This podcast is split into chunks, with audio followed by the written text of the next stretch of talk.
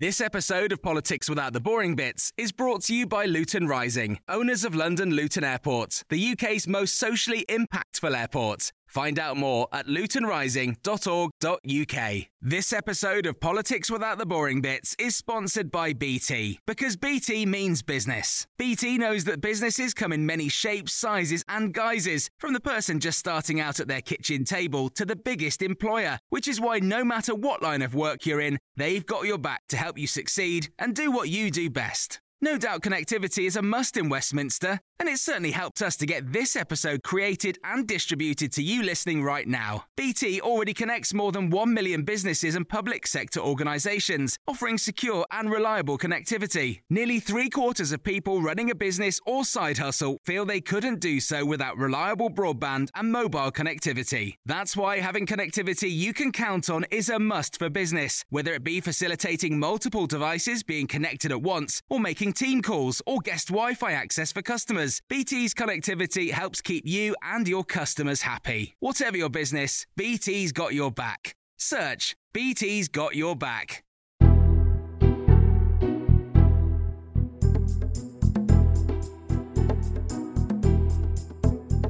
Hello, this is the Red Box Podcast. I'm Matt Chorley. Coming up on today's episode, it's for Friday, so we've got some Friday fun. We're looking at the politics of Gogglebox. We'll speak to the creator, Stefan Dom from Gogglebox. Tell us what it was like watching politicians on the show and a former Goggleboxer who now wants to become an MP. That's coming up in just a moment. Before that, we'll have the columnists. Uh, James Forsyth and Melanie Reid will be here. But as we always do on a Friday, let's take a look at what we learned this week. We learned what Liz Truss's lasting legacy is, and it's a whitewash. Jeremy Hunt told the Spectator Awards this week that Boris Johnson's gold wallpaper had started to peel off, so Liz painted over it. I asked David Davis, is there any benefits to Brexit yet? Uh, no, no major ones. You've, you've got you've got minor ones. We learned about Lorraine Kelly's niche interests. Captain Kirk, as Prime Minister, Spock as Chancellor. Yeah, and we already know that they can work well together. Well, so they do. They love clashing. each other. Yeah, I mean, yeah. there's a whole load of fan fiction on just how much they love each other. We don't need But to get into Maybe you don't want to get into that, but they do actually. Have you work. been writing some filth on the internet? No, Lorraine I have not. I have not, and it's it's yes, it's um, very naughty. You've But- been reading it though. No, well, I, I had it pointed out to me, and for research purposes, I may or may not have. Absolute filth. We learned that when Kay Burley asks tricky questions, Michael Gove gets thirsty. Are you having my water? Okay, Yes, that's fine. thank you. Um, you, you, We learned that Matt Hancock is more popular than Chris Moyles. I'm gutted that Matt Hancock is more popular than me. What the bejesus is going on? We learned that Rishi Sunak has asked Lindsay Hoyle to get on with PMQs but didn't practice what he preached. Prime Minister, when I stand, you've got to sit down. But can I just say to you, you came to me quite rightly and said to me, we want to get through Prime Minister's questions. I'm going to give short answers. Please stick to what you And we learned that Labour's Angela Eagle is making a bid for Christmas number one. Chancellor, um, this year alone, your party has given us three prime ministers, four chancellors, four different versions of a conservative government, and six fiscal events. 147 members of the government, including 32 cabinet ministers, have resigned or been sacked.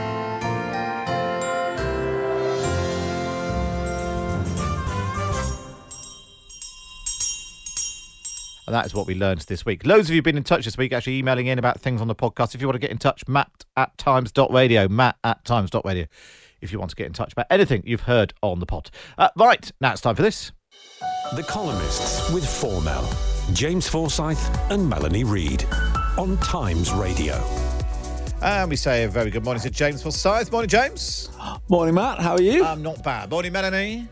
Morning, Matt. Nice to have you both here. Uh, what to make of these new rebels, James Forsyth? These uh, names that may or may not ring a bell. Uh, Tory MPs preparing to rebel. Uh, Boris Johnson and Liz Truss. Yeah, I can't remember a time when two more prime ministers have moved so quickly in into that column. I mean, it is it is it is remarkable. I mean, it says something about um, just the kind of pace at which British politics i- is moving these days. Uh, now, I mean, I mean, uh, Liz Truss tried to remove this effective ban on onshore when when she was prime minister.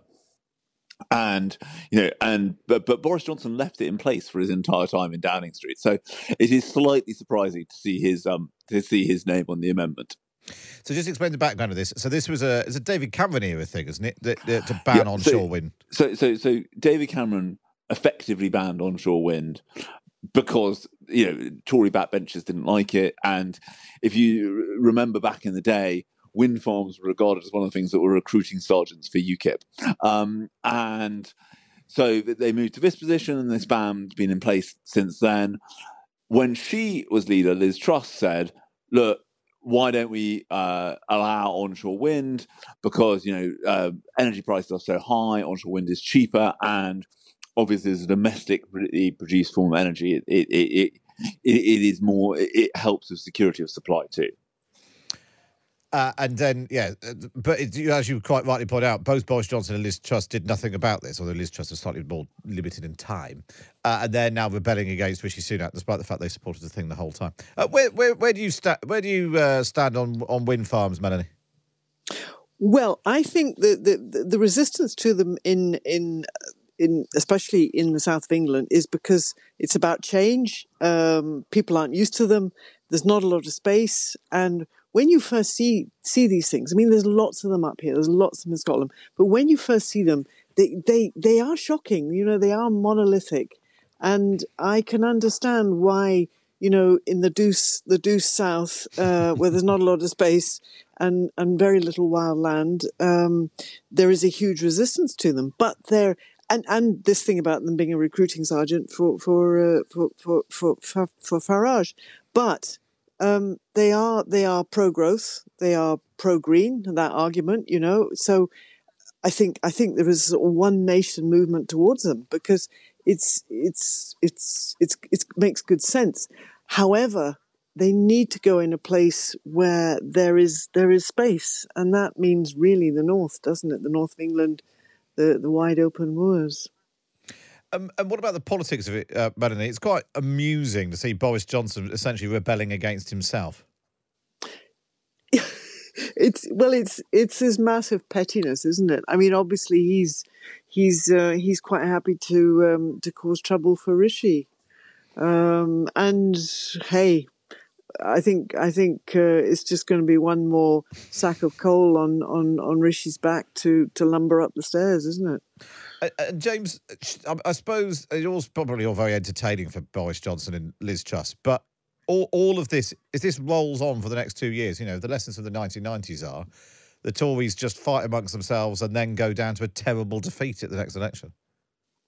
Uh, yeah, but the public don't vote for divided parties, and I mean, the, I mean, the Tories have a kind of, uh, the Tories have a choice, which is they they they, they either um, uh, Uh, give up on fighting each other, or they're going to get absolutely shellacked at the election. I mean, I mean, the, the, the, the, the, there there is no way that you can have the level of in you know uh, of public internal tension that that they currently have without it having kind of negative electoral consequences. So, and I mean, I think, I think this, I think the question as well here is, people have got to work out that that you know that what, and you see this in this also in the in the the the, the other rebellion on, on housing targets. People have got to work out that you know in, in I think the Tory party, it used to be said that, that, that loyalty was the Tory party's secret weapon. Well, it, at the moment, it, it does seem to be very, very well hidden. Oh, I think we slightly lost James there. Uh, we'll come back to it. We'll, we'll try and re-establish. I think it might be in Westminster, which is notoriously bad for uh, for uh, single communication. Uh, I know exactly communication all round. You thought it, everyone accuses MPs of feathering their own nests, but the one thing they've never been able to do is sort out the mobile phone signal in Parliament. Are you back, James? Yeah, I am. I am. I think, it, I think it's these these very thick, uh, these very thick walls uh, mean that all sorts of odd things happen. Twenty first technology, twenty first century phone technology doesn't really comply. Yeah, um, in a whatever it is, 18th, 17th century building. Uh, let's move on to talk about this. Um, uh, students, international students, still in the Times today, uh, Melanie. Foreign students may be barred from Britain unless they win a place at a top university under Rishi Sunak's plans to curb record immigration. It obviously comes after the net migration hit 504,000 uh, last year, or in the last 12 months to June. Um, the slightly weird thing about this is that it, it slightly goes back to the sort of falling in, you know, being a recruiting sergeant for, for Nigel Farage or the or the right. Yeah. They, they keep saying, oh, it's terrible all these people are coming in. But the main reasons are down to their own perfectly laudable, defendable decisions. You know, student letting hmm. students come in, Ukrainians, people from mm-hmm. Afghanistan, people from Hong Kong. It's not a surprise that if you have all those policies and you think they're a good idea, that this is what happens. It, it, it- absolutely. I mean, it's it's more Brexity mouth music to to to please the right to stop Farage climbing out of his coffin again. I mean, it it's it's it's it brings up that there's a fascinating debate online actually underneath the story in the Times because it's it brings up this story about you know backdoor migration and and you know the you know the sense of, of we're being invaded again, which which the right love to play upon, and um, you know th- this absolute commonsensical view that that these people the, these young people bring they, they bring huge fees which are vital to to the area they bring them to and they bring bright people they bring they bring brains. But um you know it, it I, I think I think of you know there's something really horrible about this thing oh, but they, they should only come to elite universities. Uh, there's this element of snobbery has been brought in, which I find, you know, really sad because it's at some of the smaller universities that um, these students are offering so much to smaller towns and to, uh, yeah, to smaller networks. It's, it's, yeah, I, I don't like it. Don't like it. Uh, James, I suppose it, it- the other thing is it's the smaller universities really rely on the money coming from foreign students. Yeah, and I I think I think when you look at it, I, I think you're right that if you break down the kind of individual components that make up this half a million, nearly all of those are regarded as the least controversial aspects of immigration. You know, Hong Kong Chinese, Ukrainians, students. I, I think that probably when you, I thought in, in Matt's story, the thing that struck out, uh, jumped out at me, was the point about dependence. I mean that that probably is something, uh, and where where you could where you could look at the rules to ensure that, that, that people who are bringing that you know postgraduate students who are bringing dependents, but they have the means to support those dependents that they're bringing. Yeah, yeah, I suppose. But then again, that was probably not going to have a huge, like you said, it's not a huge impact on the on the numbers. Um, in a moment, we'll move on. We'll talk about your column in a moment, James. And I'm very, very interested in uh, newsroom fashion after the uh, after Press Gazette did a survey of what people, what journalists are wearing these days. So uh, we will we'll do uh, your fashion advice uh, next. It's Matt Chorley on Times Radio in association with Mastercard Strive's UK program. You can find out more at mastercard.co.uk forward slash strive. We're taking a look through the news with James Forsyth and Melanie Reid. And James, let's talk about your column uh, in the Times today. You've been looking at, I suppose, one of the big uh, political stories this week was uh, Nicola Sturgeon being told no, she couldn't have another referendum. Uh, and you've been looking at the- various ways that the, the unionist parties respond to that. Yeah, so I think, Nicola Sturgeon explicitly now wants to kind of try and link uh, de- the, the cause of democracy with Scottish independence, saying it's an outrage that the Supreme Court say that, that she can't hold a referendum when, when she wants to. I, I think that the way the UK government has got to respond to that is by A, saying, look, we're the people who are trying to make devolution work. We just want to be constructive. So don't get drawn into some kind of war of, war of words.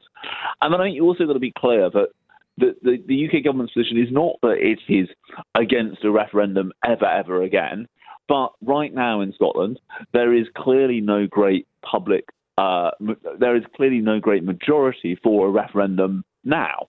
And you know, look, obviously, if that changed, obviously, if you had kind of sixty percent of people wanting a referendum now for a prolonged period of time, you know, the UK government sh- should move its position. But I think in the current circumstances, you know, there is not a great public desire for another referendum in Scotland.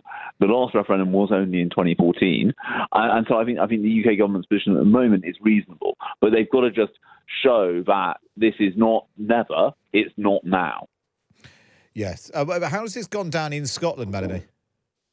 I think there's a sense that she's really gambling because it's terribly risky. Um, she could drive people back to Labour uh, the next general election, and Labour uh, uh, uh, there's something a revival going on.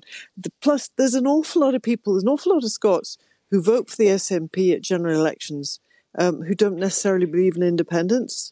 They Yeah, just do they- it they- because Exactly, because there's a big question Yeah. about who runs schools and hospitals and, and everything, which is, you know, you could, you could think that the SNP a better place to do that without necessarily wanting to, to break up the union. Yeah, yeah. I mean, I know loads of people like that. So it's it's a kind of there's a sense that if she turns this into this this you know, extraordinary single issue thing, and um, she it, she loses, um, then it's it's. Uh, plus, Labour Labour still have Labour are in the point of launching this new sort of constitutional um, a review, uh, which Gordon Brown has been involved in, which which is off apparently the leaked stuff you know, is going to be offering big changes. Um, so if they if they can finesse that and polish that up and sell that well, um, yeah, she's she's uh, it, it's gambling. Yeah, serious gambling. And yeah, we talked about this earlier in the week, but Labour being slightly more assertive about the whole thing and basically saying, look, you know, if you want to just get rid of the Tories, there is a way to do that, which isn't independence.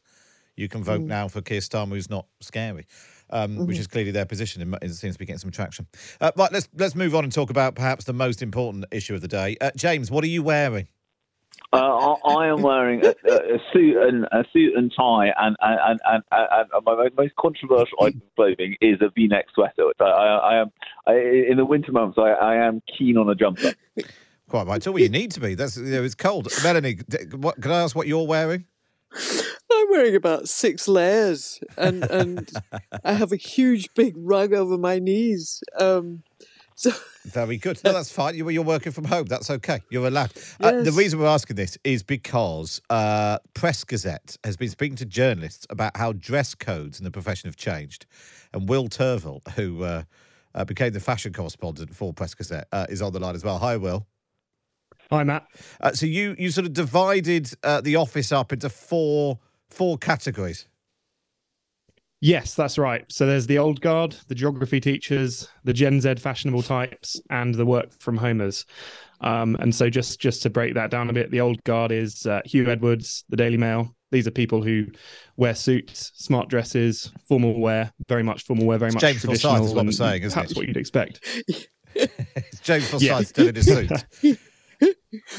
Uh, yeah. Oh, yeah. And then you have, uh, yeah, then the geography teacher. What's the geography teacher?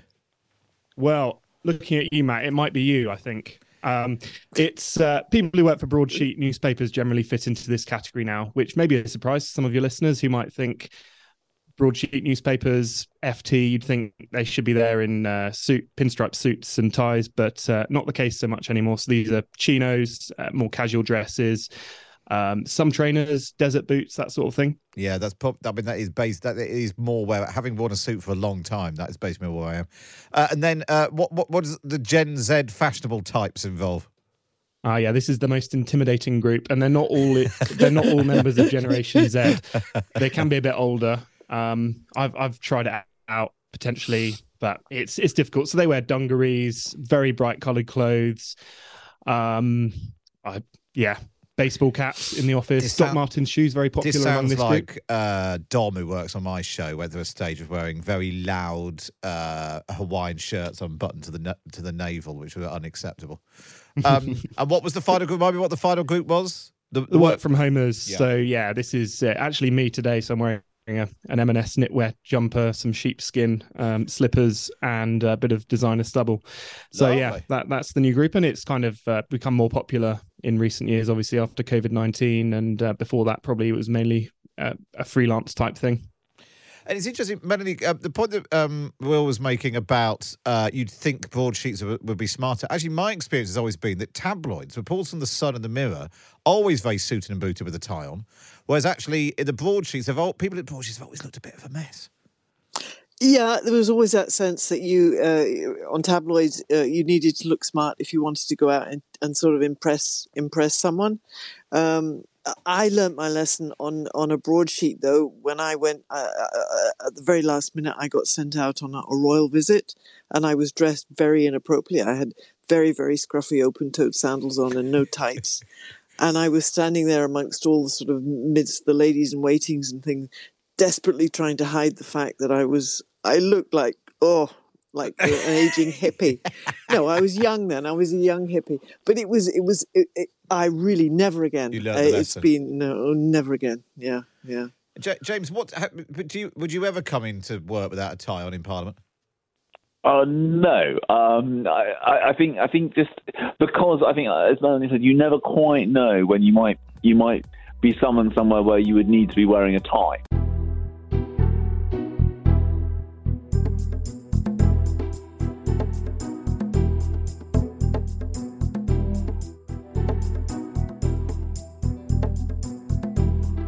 Melanie Reid and James Forsyth down. Of course, you can read them both in the Times every week and me as well. James on a Friday, me and Melanie in the Times on a Saturday. Just get yourself a subscription. Go to thetimes.co.uk forward slash Times Red Box. Up next is the politics of Gogglebox.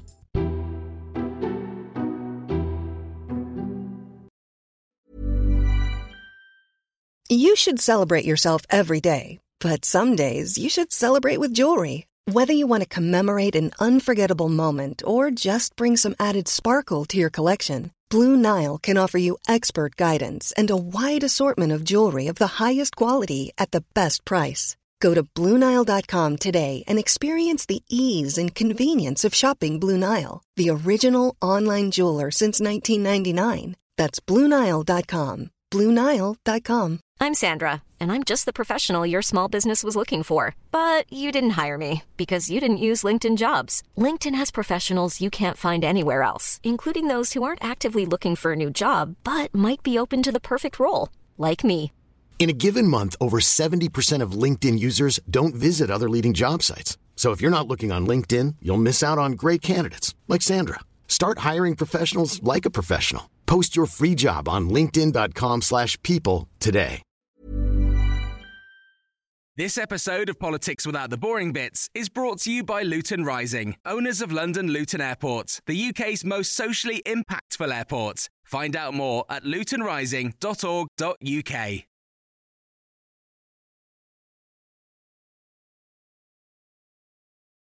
You're listening to the Red Box podcast. Now it's time for this. The Big Thing on Times Radio. You you know the most, Dad. You know about politics. Well, I'm going to bone her up on politics. you're going to what? Hmm. I reckon there's a little bit of truth in that. As Boris looked down as if he'd been nabbed. Well, you're no good as Prime Minister, you fat-faced Tory. God, you can hear a collective groan of like potential Labour supporters, can't you, with that? I don't want a bloody general election in December. I'll be too busy thinking about my Christmas shopping. I'll be too busy choking on pigs in blankets to be asked going out to polling station. Watching porn. Oh dear, dear Mary. Tory sleaze again. Every man watches porn, don't they? Abby. What? He's in the House of Commons, time and a friggin' place. Oh. The gloves are on. Oh, Dishy Rishi's not got the job. I bet he's drowning his sorrows tonight. It actually just annoys me though, because I think if he'd have just got the job in the first place, then none of this mess would have happened, would it? Serve the party I love. Come on, Rishi, you're gonna have to do better than that, big man. He should just drop his shoulders, look to his left and right, and then start again. Ah, I love politics. Politi- Whoever said politics weren't gangster? This week we're looking at the politics of. This week, we're looking at the politics of Gogglebox. Our focus groups are talking about it. I watch Gogglebox. I don't know if anyone else watches that program, and I think that always gives quite a good reflection of what the majority of people are thinking. Its creator is talking about it. David Cameron was encouraged by his head of press, Craig Oliver, to watch those bits of the programme where politics and Cameron were featured. And we find out if you can swap the sofa for the Commons to become the first Gogglebox MP. Hi, I'm Josh Tapper, and I'm standing to be Chipping Barnet's next Labour MP. Now, we're all used to watching politicians on TV, and for a decade, every week, millions of us have watched people on TV watching politicians on TV on Gogglebox, the brilliant Channel 4 show which is part points of view, part royal family. Gogglebox was an idea we had that we suggested to Channel 4 at the end of a meeting where we were pitching them a whole bunch of ideas, and we didn't think they would take it seriously, but one of them did. In London, Stephen Lambert, one of the creators of Gogglebox, is telling me how it came about. The big challenge was the fact that it's, it is a comedy, but we've got very little time to film and edit it, so we weren't sure that was possible to do. And before it launched, there was some of the coverage was a bit sniffy. You know, Channel 4 run out of ideas. All they've got now is to film people watching telly, and now it's one of their biggest shows. I know. Well, I think it's because the idea of it does sound a bit crazy. and so when it was announced before it went on air, people did say, oh my God, this is the end of Western civilization. Um, but people liked it very quickly and they realized that it was actually rather entertaining. And that first series, there were only four episodes in the first series, but every episode was more popular than the previous one. And that's quite unusual for a new show. Most shows sort of launch big and then they fall down a bit. This one was building its audience, which gave Channel 4 the confidence to reorder it and then subsequently to move it into their very exposed Friday night, nine o'clock slot, where it's, it's worked. None of it's scripted, is it? You don't have a team of people writing the jokes. It's literally they, they sit down and watch the shows. It's definitely not scripted. I mean, our cast would refuse to say scripted words. They would throw them back at you with contempt. Um, and they wouldn't be very good at it because they're not actors. Uh, you know, they, they, they are engaging, funny, insightful, ordinary people who are willing to do this week after week. Their wit comes from the spontaneous ability to come up with funny things to say. Was the news always part of it and politics? I mean, clearly politics 2012, 2013, 2014 wasn't as mad as it has been recently. At what point did did did you realise that actually this was quite a good? This wasn't just did people like were people shocked by EastEnders or laugh at Michael McIntyre? This was a, a view into the psyche of the electorate. News was always going to be crucial to Gogglebox. We knew that right from the beginning, and I'm reminded that when we did the first series, they, they, they all watched in 2013 a BBC documentary called The Irresistible Rise of One Boris Johnson, in which the narrator asked whether the London mayor would eventually replace David Cameron at number 10. Now, while most of the cast thought he was too much of a buffoon to become Prime Minister, um, in their words, a waffler who doesn't know what he's doing, others, it turns out, on that show back in 2013, were more astute. They said, well, he's actually very conniving, smarter than he looks, and after there's a good chance he might get that job. Mr. Siddiqui said, he's just a waiting to happen. And it turned out it was true. and how do you handle that? Do you have to start worrying about it's an entertainment show? Do you have to start worrying about bias and balance? Or if everyone falls off their chair laughing at Theresa May's coughing speech, you don't have to find someone to say, well, actually, I thought it was very good. Or do you? I don't know. Does it? Do you start having pressure on you about it being balanced?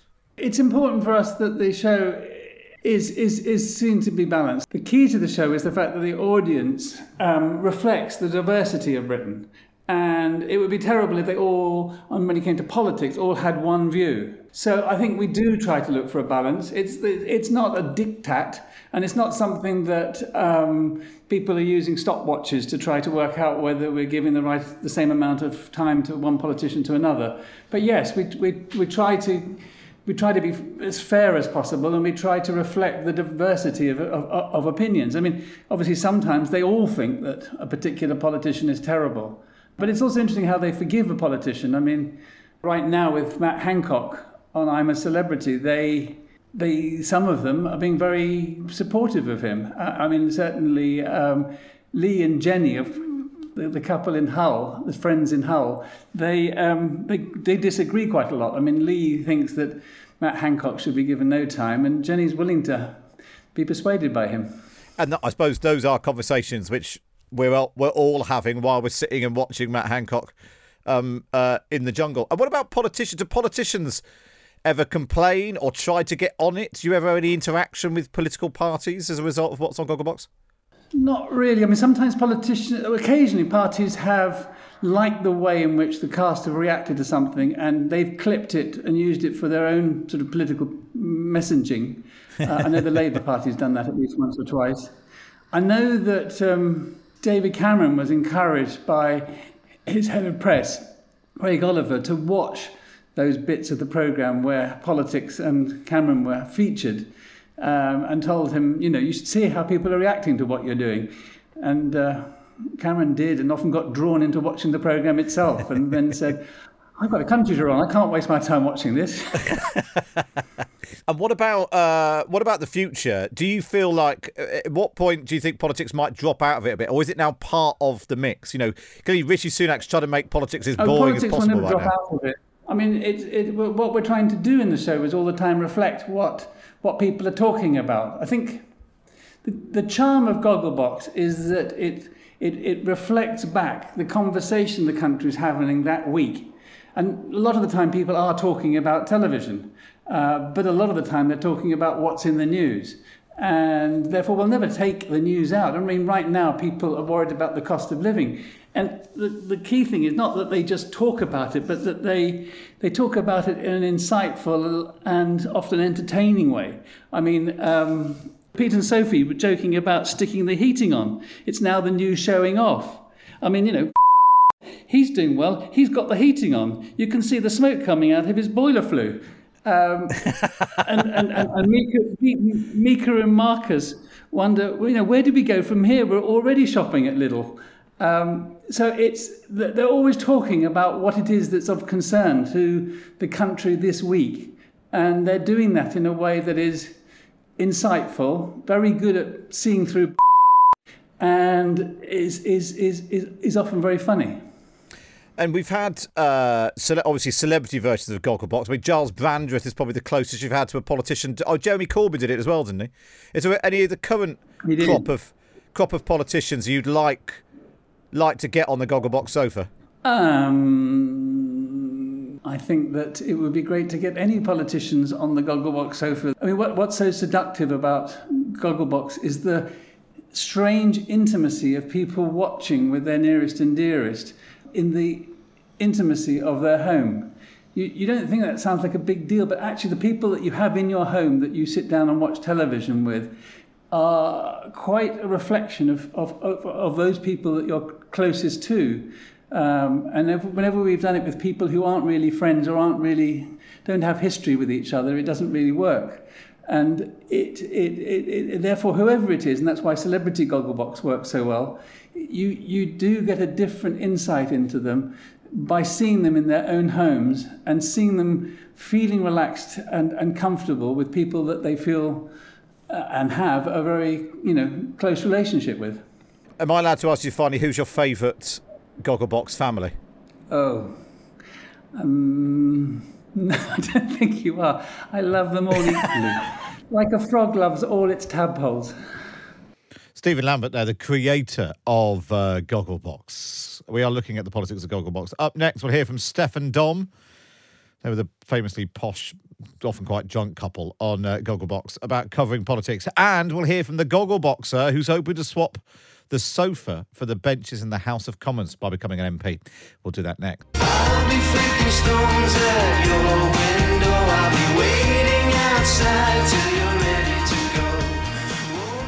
We're talking about the politics of Gogglebox. Unlike the politicians, the polling on Gogglebox is amazingly stable over its almost 10 years on air. According to YouGov's regular tracker, 9 in 10 people have heard of it, and half really like it. It's slightly more popular among women than men. Slightly more popular amongst Remainers. 54% of Remainers like it compared to 46% of Leavers.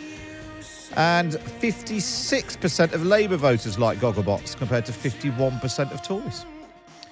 It's all just down to the casting, of course, and who is sitting on the sofa. Well, in London, Steph and Dom are here to talk about being on the show. Morning, Steph and Dom. Good morning, Matt. Nice to have you both with us. Now, uh, tell me first of all, how did how did you end up on uh, on Gogglebox from the beginning?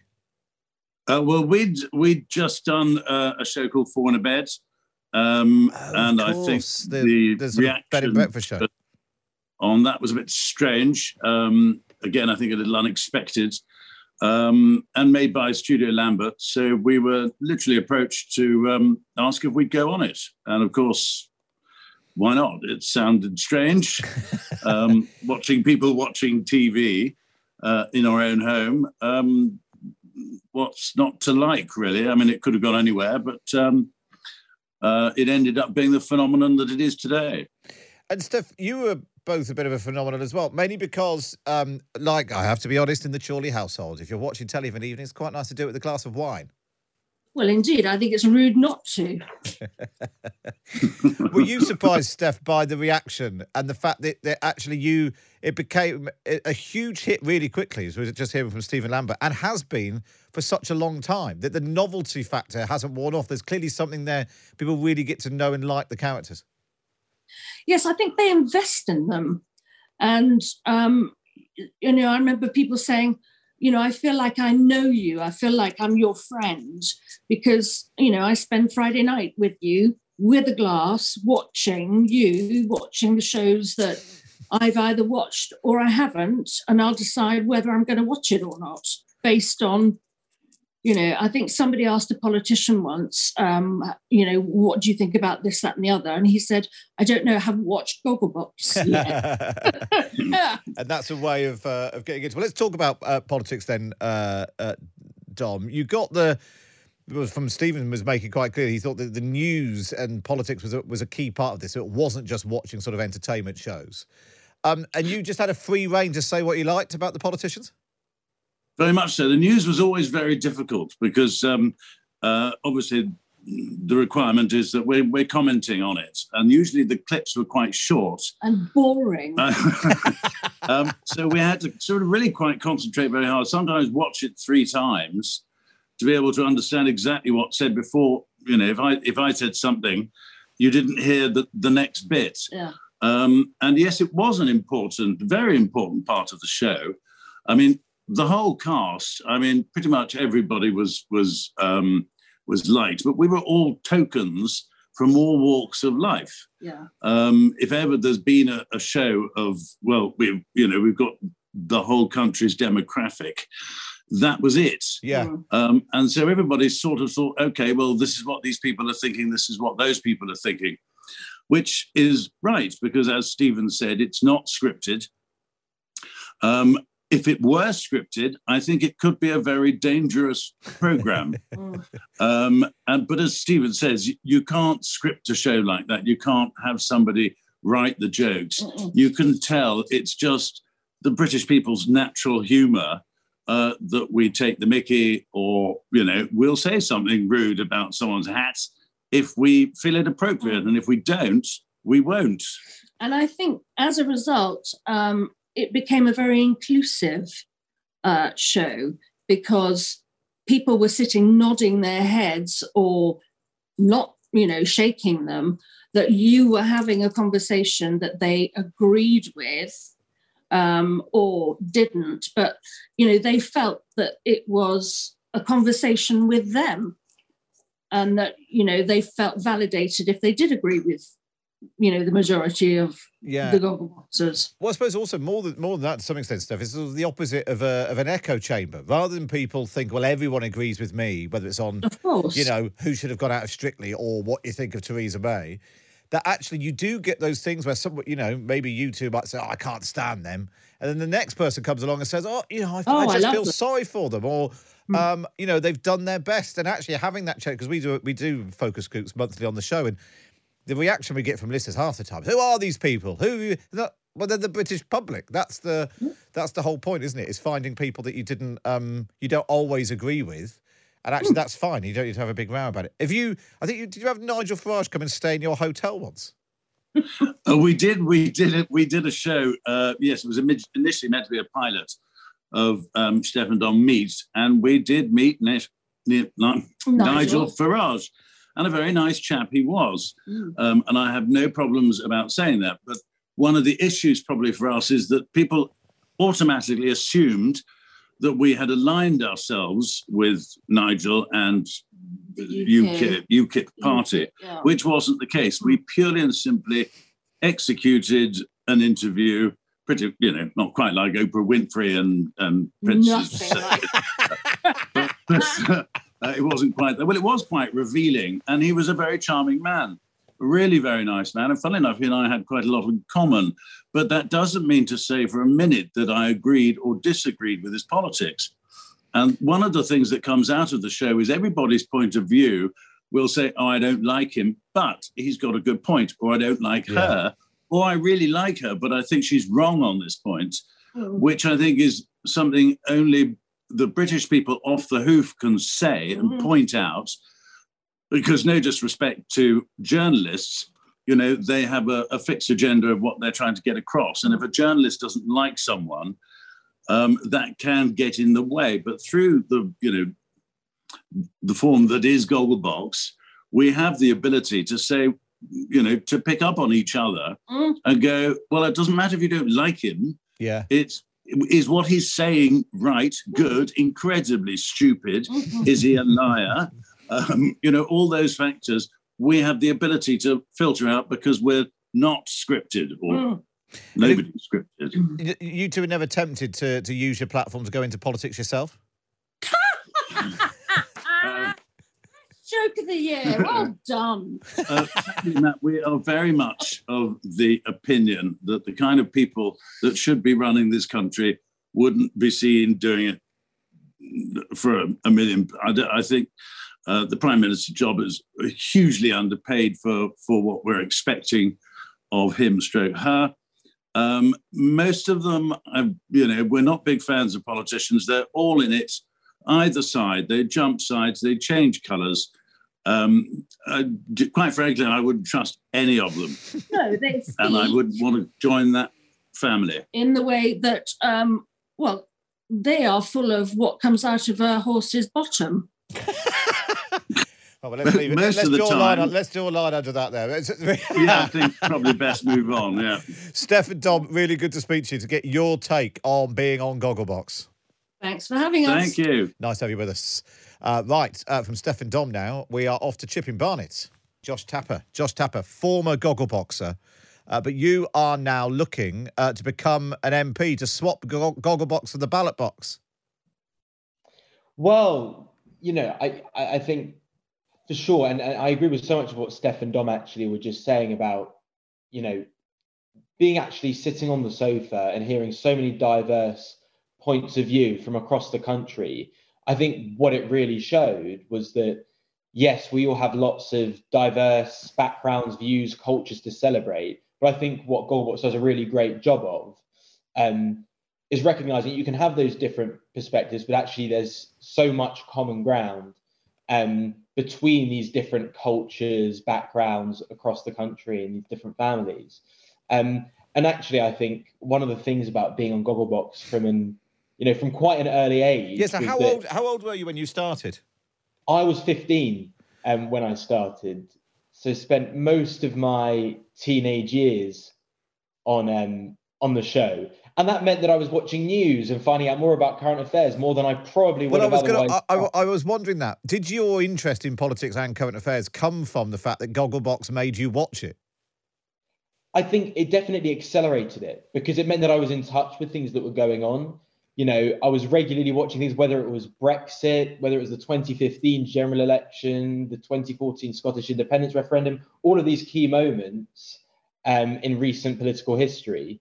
Um, you know, we were watching it weekly, and I was sitting down with my family, and I was having disagreements with them, and it was provoking conversation. Um, and you know, for me, it wasn't directly related to Gogglebox. When I was at school, I I found that the education system, um, I don't think it's fit for purpose in many, many ways. And I did an apprenticeship. I didn't go to university. Um, and I feel strongly um, that we need good alternatives to university um, and that everyone has talent that they can offer to this country. And the education system needs to be able to provide those, those opportunities. And we need to have those opportunities after school as well for all of those young people. And for me, I think that the House of Commons um, doesn't currently represent the full breadth of people who don't go to university in this country. And I would love to see more of that representation, especially as um, as we move forward. And you know, the future of skills is looking to be high on the agenda. And I think it's important we have people from different educational backgrounds absolutely. sitting around the table to make those decisions as well. Well, as someone who uh, didn't go to university, I wholeheartedly agree, Josh. So you threw your hat in the ring to be the Labour candidate in Chipping Norton, but that that um, that didn't prove successful, did it? Do you think that being on Gogglebox helps or hinders your political ambitions? It's a good question. I don't think it does either. So I don't.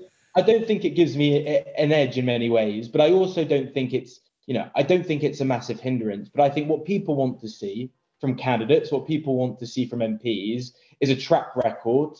You know, of people that are willing to to fight for their community, people who are willing to stand up and get things done in, in the House of Commons, and whether or not you know I've been on Gogglebox, I think that's what people are, are really actually looking to see um, what- when selecting um, and electing their MPs.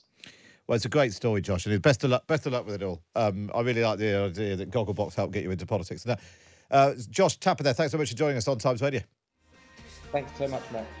As there we are, that was the politics of Gogglebox. We heard from Stephen Lambert, the creator, Steph and Dom. A Bit early for them to be drinking, uh, so they weren't. And uh, Josh Tapper there, who's hoping to swap uh, the sofa of Gogglebox uh, for the House of Commons.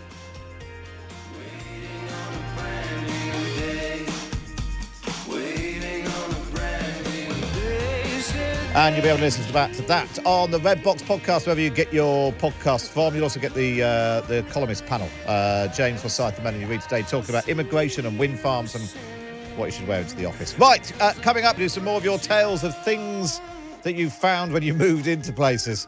Some great, great stories coming up for that. Uh, we'll find out how I'm getting on with the uh, Lobby World Cup uh, contest. Paul Waugh, who's running it, will tell me how badly I'm now doing against Keir Starmer and Rishi Sunak. We'll do the top 10 politicians of football as well. And Jennie Bond is going to join us. All that in the next half an hour after we get the latest news from Steve Holden.